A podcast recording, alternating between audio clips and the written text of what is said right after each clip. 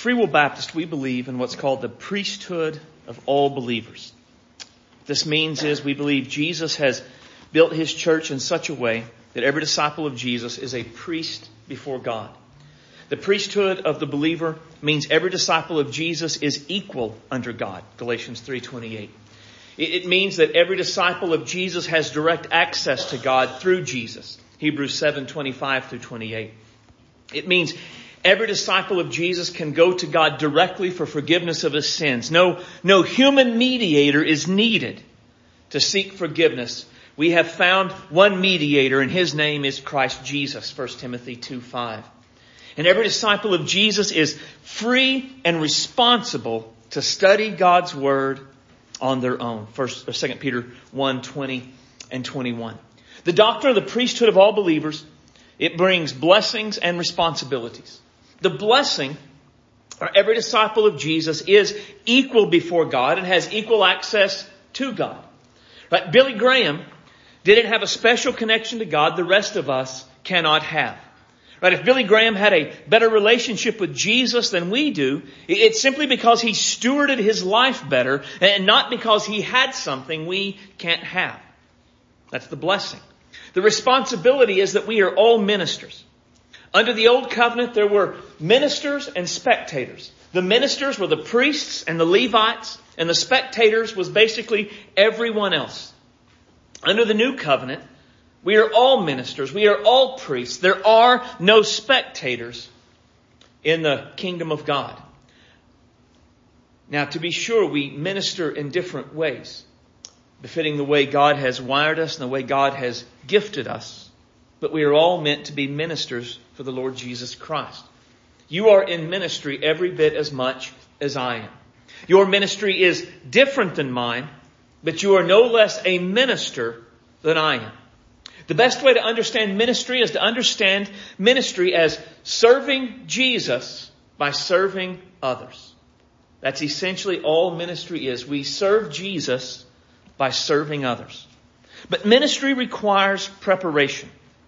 Today we're going to see how some ways Jesus prepares us for ministry. If you haven't already, open your Bible to Mark 9 verse 30 is where we're going to start. That should be on page 770 in your Pew Bible. And when you find that, I'm going to ask you to stand honor the reading of God's Word.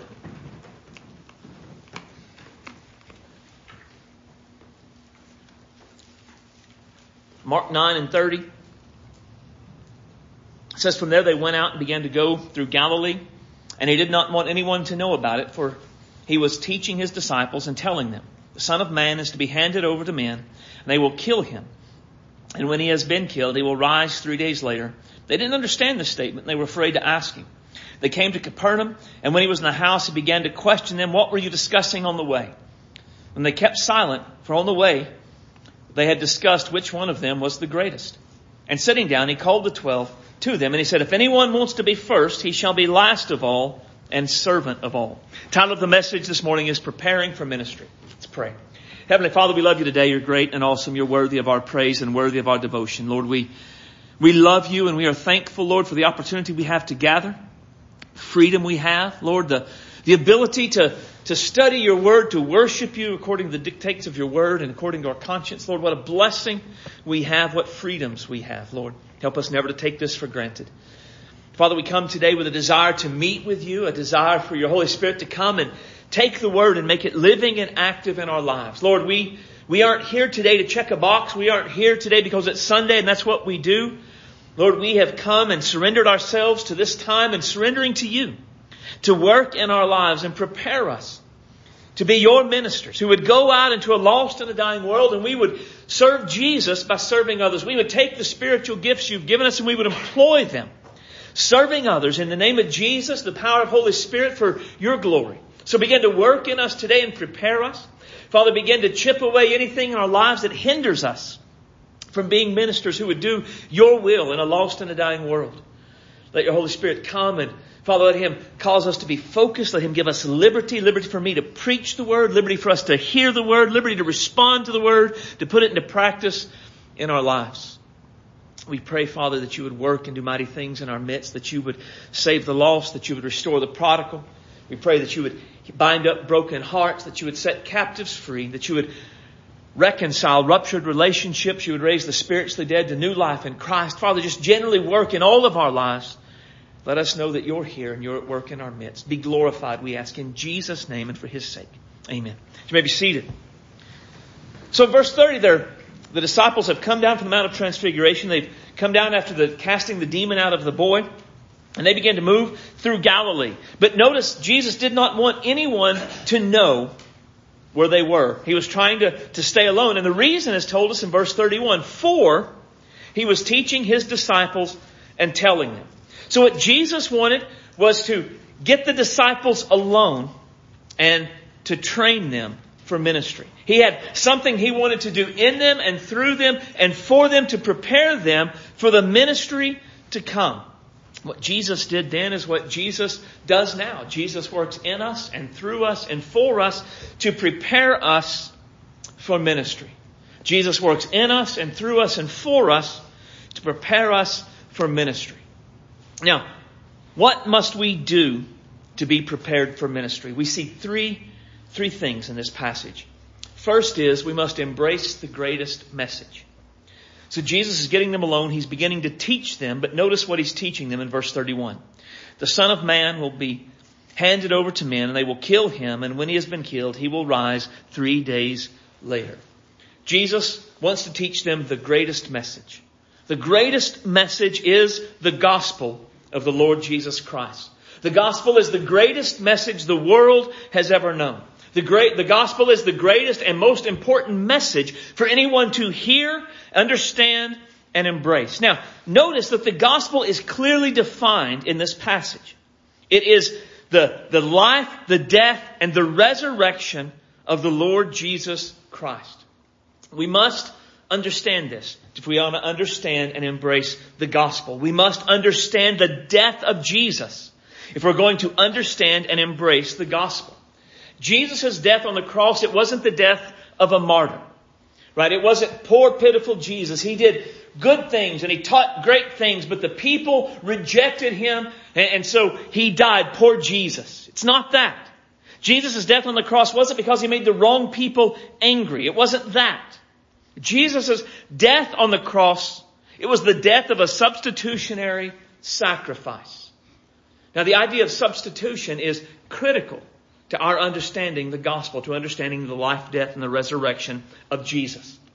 The idea of substitutional sacrifice is a universal theme in God's Word. Think through it for a second. When Adam and Eve sinned, they covered their sin with leaves.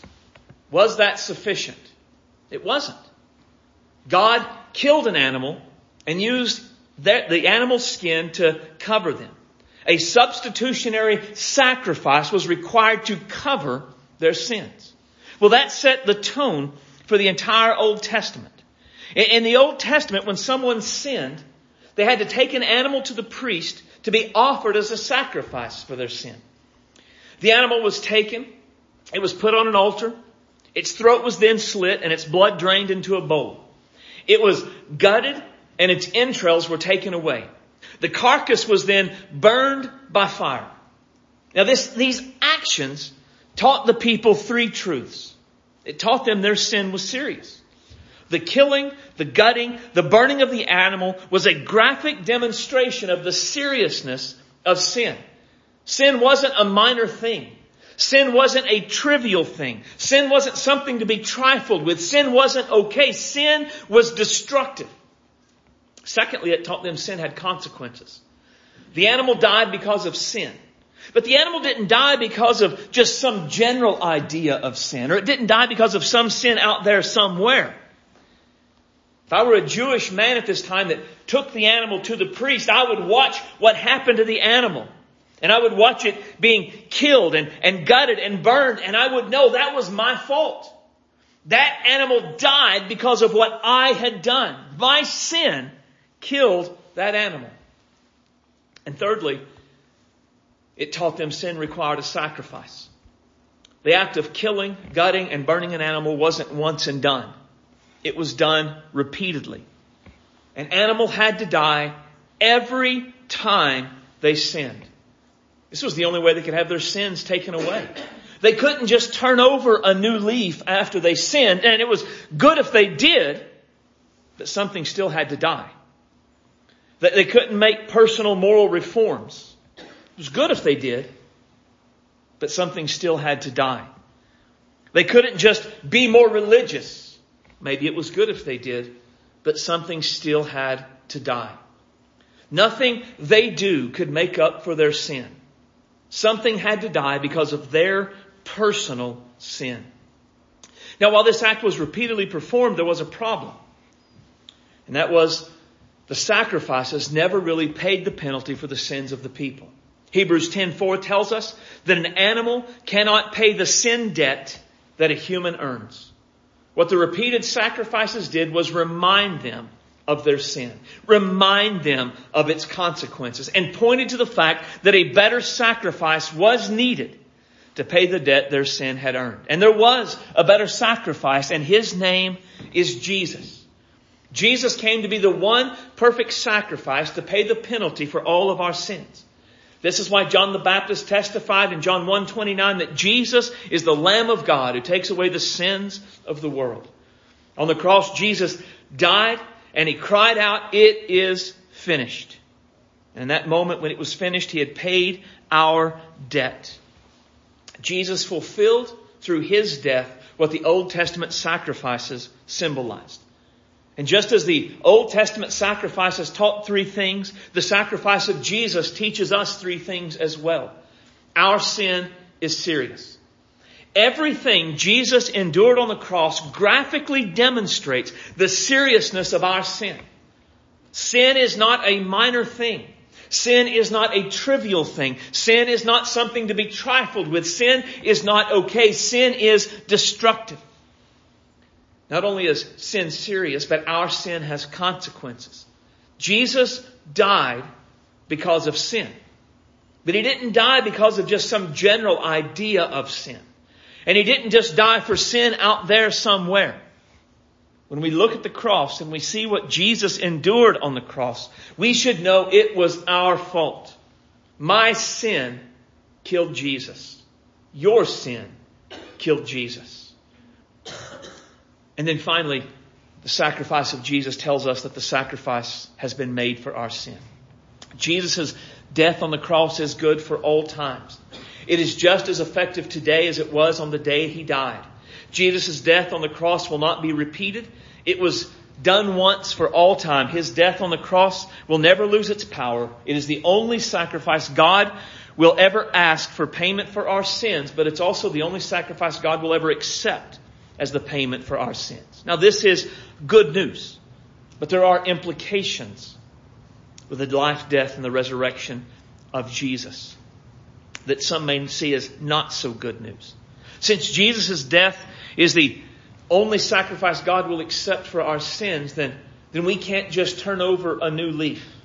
Maybe good if we do, but we must embrace Jesus. We can't just make moral reforms.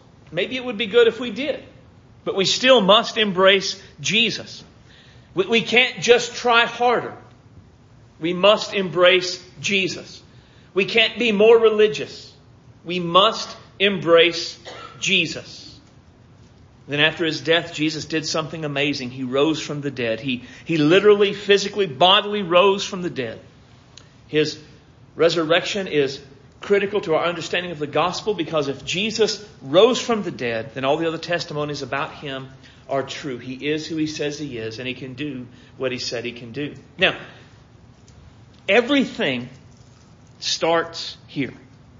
Everything in the Christian life begins with the life, death, and the resurrection of Jesus. It, it begins by embracing the life, the death, and the resurrection of Jesus. But Embracing the life, death, and resurrection of Jesus it isn't something that's one and done. It's something we must do on a daily basis, if not a moment by moment basis. Because every day our world tempts us to trust in other things. Every day our world tries to, to convince us to trust in something else for our salvation to trust in something else for our righteousness, to trust in something else in our right standing for God, with God. There will always be a temptation to trust in, in maybe ourselves, or to trust in our morality, or to trust in the way we vote, or to trust in our good deeds, or to trust in our nationality, or to trust in our religious activity, or to trust in, in our something. And each time we're tempted to trust in something other than the life, death, and resurrection, we must reject that temptation. And we must choose to renew our trust in the life, death, and the resurrection of Jesus. And only in the life, death, and the resurrection of Jesus. There is no hope apart from the life, death, and the resurrection of Jesus. So reminding us to embrace the life, death, and the resurrection of Jesus is a part of the way Jesus works in us, through us, and for us to prepare us for the gospel. So we must embrace the greatest message, but then we must beware, or be aware, or beware of the greatest deceiver. Now notice in verse 32, they did not understand this statement and they were afraid to ask. Now, obviously, they understood the actual words Jesus spoke. What they did not understand were the meaning of the words. They didn't understand what was going to happen to Jesus when they arrived in Jerusalem. They certainly didn't understand why it would happen. Now, given the fact this isn't the first time Jesus has talked to them about his coming death,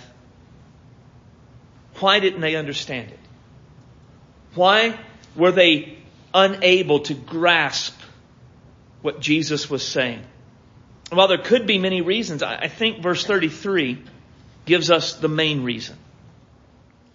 Verse 34. Verse 33, they were discussing something. Verse 34, Jesus asked them what they were discussing. They kept silent for on the way. They had discussed with one another which of them was the greatest. So, so picture the scene. Jesus talks to them about when they get to Jerusalem, he's going to be handed over. They're going to kill him. And then he's going to rise from the dead. And they're like, uh, well, okay. And then as soon as they move on, they began to argue over who is better than who, who is the greatest. They couldn't wrap their mind around what Jesus was saying about his death because their pride was in the way. In their pride, they were too busy thinking about which one of them was better than the other one. They couldn't understand what Jesus was saying because their pride was a, a, block. It was a spiritual block keeping them from embracing the greatest message. Now, our culture often celebrates pride and treats pride as a virtue and not a vice. But God's Word does not have this perspective. God's Word paints pride in the worst possible terms. It has been said that pride is the mother of all sins and it is pregnant with all the rest. The old saying is that it was through pride that an angel became the devil. Satan's rebellion against God was motivated by his pride. Isaiah 14, 13 and 14. He wanted to be like God and he wanted to be worshiped as God. Now you may be wondering, how does Satan's pride-filled rebellion against God have to do with humans not grasping the message of the cross? Well, pride is what keeps people from understanding the message of the cross. Pride pushes people away from God. Think about when Satan tempted Adam and Eve. One of the ways he tempted them was to use their pride against them. Right? He, he convinced them God was keeping them from something good. And, and he told them if he, he said, God knows that if you eat the fruit, you'll be like God, knowing good from evil. He appealed to their pride to convince them to rebel against God. Human pride is the primary motivator behind people rejecting the gospel. God's word says that indeed the Jews seek signs, but the Greeks search for wisdom. But we preach Christ crucified. To the Jews a stumbling block and to the Gentiles foolishness. The Jews stumbled over the cross and the Greeks dismissed it as foolish. These two attitudes are still common in our culture today among those who reject the cross. Some hear the message of the cross and they stumble over it because they find it offensive. They're offended at several truths the gospel or the cross reveals. The truth the cross reveals is that their sin are as serious or as wrong as everyone else's. And if there's one thing our culture believes, it's that we're all special. And what we do is okay, even if it's wrong for someone else. That they're offended at the idea of being ultimately accountable to God. We, as humans, we, we want to be self-autonomous. We're, we're not accountable to anyone. Ain't nobody gonna tell me what I can and can't do. Not even God. They're offended that God will hold them to the same standard that He will hold everyone else to. Again, our, our culture, we are convinced we're special. And we should not be held to the same standard everyone else is. They're offended at the idea that they're guilty in the eyes of God. How, I watched a comedian talk about that he just basically, how dare God judge him? Now it was a vulgar, vile comedy routine, but it's very common among those who reject the cross. They're offended because they're condemned by their sin. Sure, maybe they're not perfect, but to be condemned, that's too far. My sin is not that serious. They're offended because they cannot save themselves from the wrath to come. Again, as a culture, we are good enough. By golly, we can do it on our own. To say that I can't, no. They're offended by the fact they must embrace Jesus to be saved from the wrath to come. It's bad enough to say they can't save themselves, but there's only the one way? No. They're offended. The horror of the cross demonstrates the severity of their sins. There is no way my sins are that bad. Now, why do these truths offend them? Because the message of the cross assaults their pride and offends their pride, and so they stumble over it. Their pride will not allow them to re- receive those truths. It offends them. But others hear the message of the cross and they conclude it's foolishness. The truth that God, if there is a God, would take on human flesh, die on the cross for the sins of humanity, and come back to life three days later, it's nonsense. They wonder how on earth any rational human being could believe such fairy tales. They can't imagine that, that God, if there is a God, would, would care about your personal morality and would hold you accountable if you don't hold to an outdated, old-fashioned, puritanical moral code. In their mind, if there was a God, he would be so far removed from humanity, he would not care how they lived so long as they did not hurt anyone else. And so they determined it would be foolish to believe anything else. They conclude the message of the cross to be foolish because their pride demands they be able to touch, taste, see, or smell something before they believe it.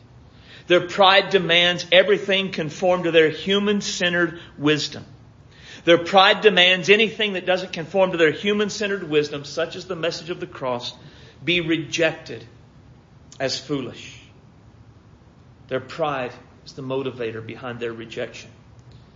So while pride is the mother of all sins and is pregnant with all the rest, pride is also the mother of all rejections of Jesus and it is pregnant with all the rest. As disciples of Jesus, we must be aware and beware of this greatest deceiver as much as anyone else. Nearly everything in this world that wants to influence us appeals to our pride. Advertisers appeal to our pride, convincing us we deserve what they're selling. Political campaigns appeal to our pride by convincing us our team is better than the other team. False religions and spiritual expressions appeal to our pride because they tell us we know things no one else knows. Satan seeks to influence us by appealing to our pride because he knows deep down we all want to think we're better than others. We're prettier. We're smarter. We care more. We live better. We do more. We deserve more. We fill in the blank. Not only does Satan appeal to our pride because deep down we all want to think we're better than others, but he also does it because he knows every step toward pride is a step away from the cross. Every step toward pride is a step away from Jesus. And so reminding us to be aware and beware the greatest deceiver, our own pride. It's part of the way Jesus works in us and through us and for us to prepare us for ministry. So we must embrace the greatest message. We must beware the greatest deceiver. And then finally, we must follow the greatest example. So Jesus and the disciples walked from Galilee to Capernaum. And as they walked, the disciples got into a discussion. Verse 33, Jesus asked them what they had been discussing. Now, I like verse 34. They kept silent. Seems that they were ashamed to tell him about what they'd been arguing about, which what they'd been arguing about was who's the greatest. And to me, it makes sense that they would be ashamed. I mean, a couple of kindergartners arguing about who's the greatest is one thing, almost kind of cute. But I can't imagine much being more lame than a couple of adult men sitting around arguing over who is better than the other. And this is especially since Jesus had just spent time telling them about his death and his resurrection. I mean, their, their response to the message of the cross was, interesting, Jesus. By the way, Peter, I'm better than you. And they began to argue about it, talk about missing the point. Now, Jesus knows what they've been arguing about. He, he calls them about on it. And he tells them in verse 35. He told the twelve to sit down to him. And he said, if anyone wants to be first, he shall be last of all and servant of all. Now, that, that's contrary to what our world teaches, right? I mean, that's certainly not forefront of how the world tells us to live. Be last of all, be servant of all.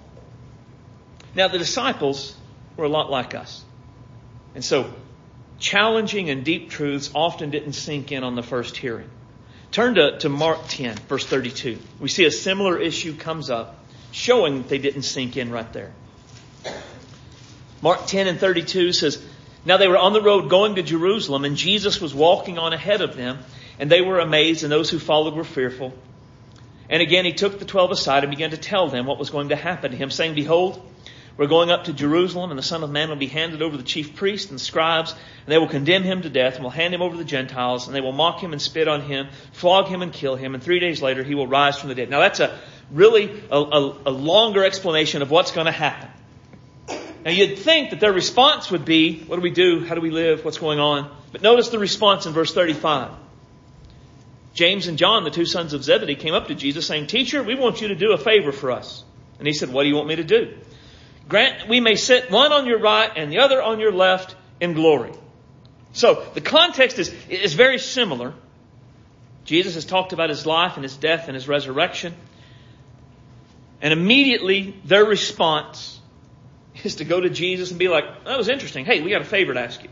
And here's what we want. We want to sit in the place of prominence, right? Because in, in Jewish culture, and probably many other cultures at the time, people sat at, at kind of a square-ish, rectangular table.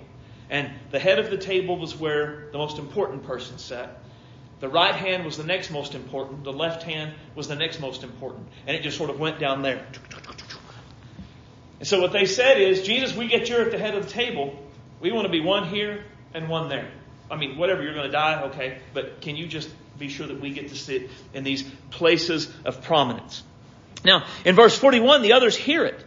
And they began to be indignant with James and John. And we would like to say they were indignant because their humility prompted them to have the sort of righteous indignation that they would ask such a thing after Jesus had told them that he was about to die. But then we remember chapter 9. And the ten who are indignant are the same ten who were arguing about it before. What is more likely is they were angry because they didn't think to ask the question first. But Jesus explains again that things in the kingdom aren't the same. Verse 42. Calling them to himself, he said, You know that those who are recognized as rulers of the Gentiles domineer over them, and people in high position exercise authority, but it's not to be that way among you. Whoever wants to be prominent among you shall be your servant, and whoever wants to be first shall be slave of all. Again, that same idea uh, of being a, a servant of all. But then he gives the great example. For even the Son of Man did not come to be served, but to serve, and to give his life as a ransom for many. Jesus set the greatest example. Jesus set the greatest example by coming and serving others. How did he serve others? By giving his life as a ransom for us. We will never go wrong by following Jesus' example of sacrifice. We will never go wrong by following Jesus' example of service. We will never go wrong by following Jesus' example of selflessness. But we have to notice the context of both stories. His calling them to a life of servanthood, a life of selflessness, always comes after his teaching about the cross. Jesus talked about sacrifice, his sacrifice. And then he called on his disciples to follow his example. Everything we do as disciples of Jesus is built on the foundation of what Jesus has already done for us. We serve others because on the cross Jesus served us. We deny ourselves and we take up our cross to follow Jesus because Jesus denied himself and he took up his cross for us. We give our lives as a living sacrifice because Jesus sacrificed his life for us. We love people and we generously do what we can to help them because Jesus loved us and he generously gave up his life for us. 1 John 3, 16 through 18. We give sacrificially to help others because Jesus sacrificially gave his life for us. 2 Corinthians 8, 9.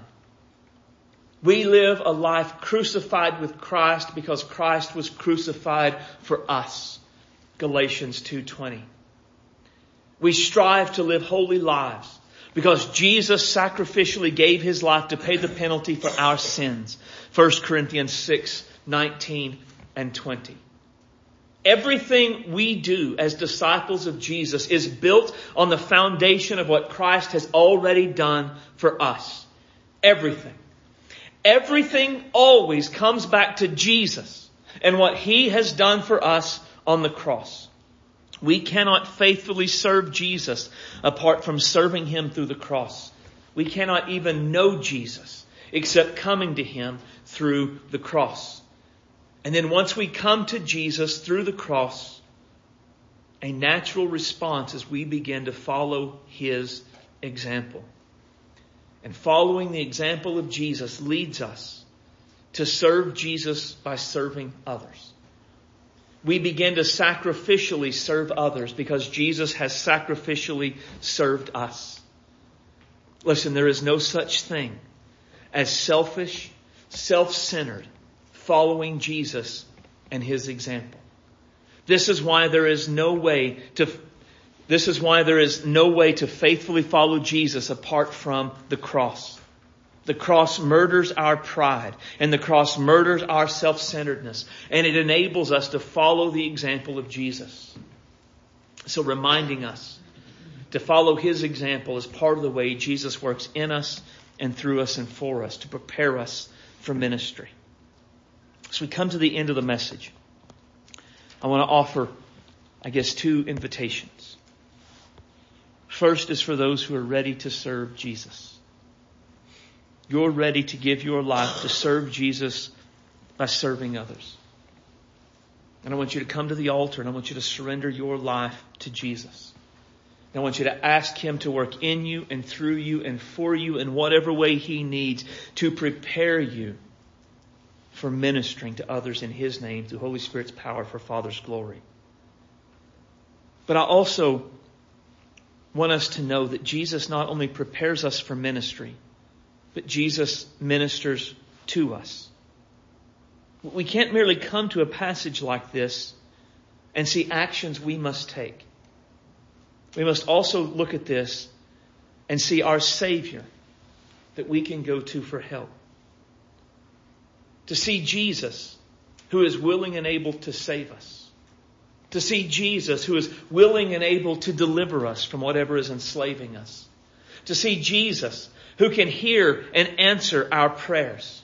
To see Jesus who is willing and able to pour out His Spirit upon us. To see Jesus who is able to, willing and able to heal us. To see Jesus who is willing and able to bind up our broken hearts. To see Jesus who is willing and able to lead us along the best pathway for our lives. To see Jesus who teaches us how to be like Him. Jesus is willing and able to do these things because Jesus compassionately cares for us. The compassionate care of Jesus is seen as Jesus has loved us with an everlasting love. The compassionate care of Jesus is seen in the cross as He laid down His life on our behalf. The compassionate care of Jesus is seen as He invites us to come to Him and to cast all of our cares upon Him. The compassionate care of Jesus is seen as He invites us to the throne of grace where we're promised to find mercy and grace to help us in a time of need. The compassionate care of Jesus is seen as He invites us to come to Him to lay our burdens down and to find rest for our souls. And the compassionate care of Jesus is seen as He actively works to draw us to Himself. That there's a song by a group called CityAlight. And it's got, I don't know, three verses, but the first verse is like Jesus said, if I am dry, I can go to him. He will fill me up. And Jesus said, if I'm afraid, I can go to him and he will strengthen me.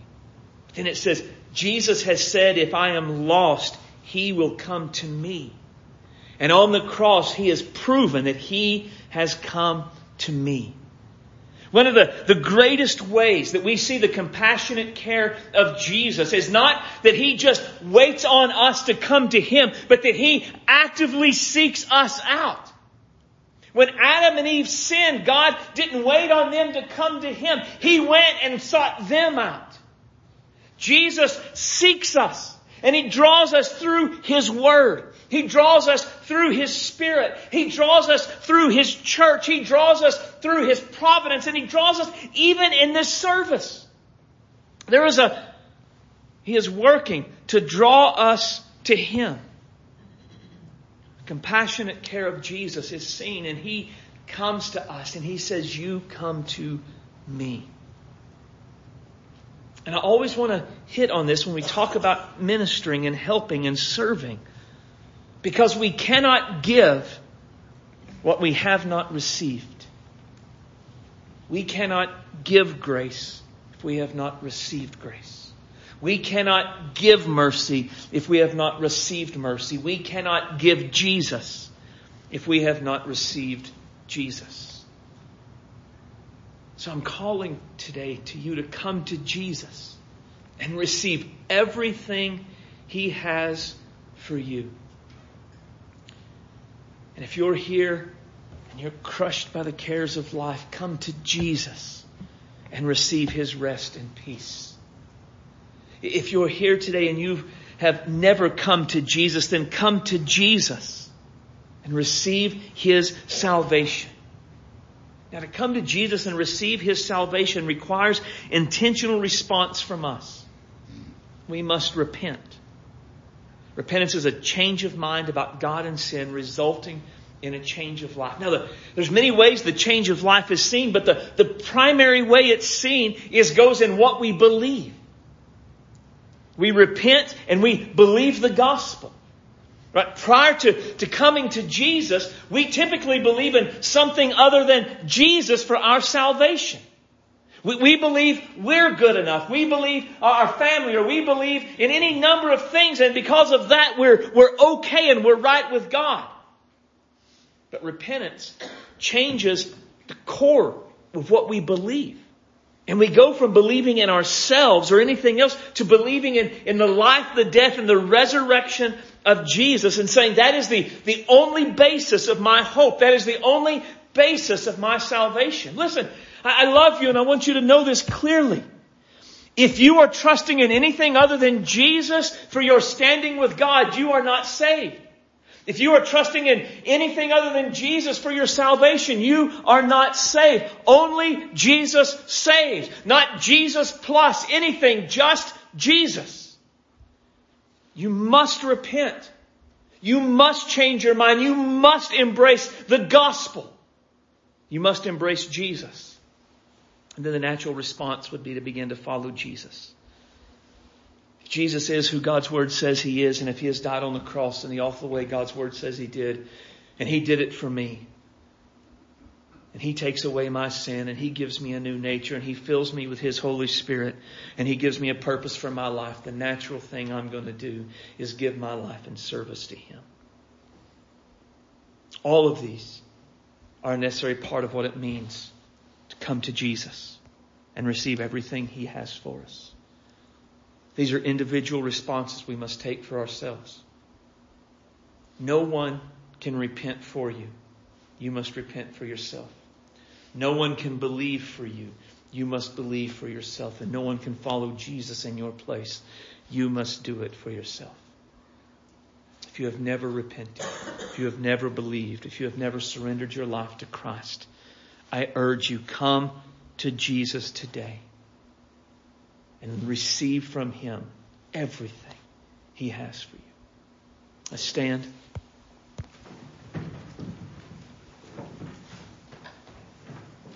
I'm going to pray. The altars will be open. If you want to come forward and surrender your life to Christ to be His minister, to serve others in His name, then you come. If you need to come and receive from Jesus something, grace, mercy, help, you come. And if you need to come and receive Jesus today, then you come. Father, we love you. We thank you for your grace and your goodness. We thank you for your word. Father, draw us to you today. Jesus said, No man comes to you unless you first draw us to you. So do the work that only you can do. Grant us repentance. Grant us the gift of conviction. Grant us the gift of opening our eyes to see the, the glory of Jesus who is the only hope we have. Help us to surrender our lives to Christ, to do His will in all things, to follow His example because of what He has done for us on the cross. We ask in His name. Amen.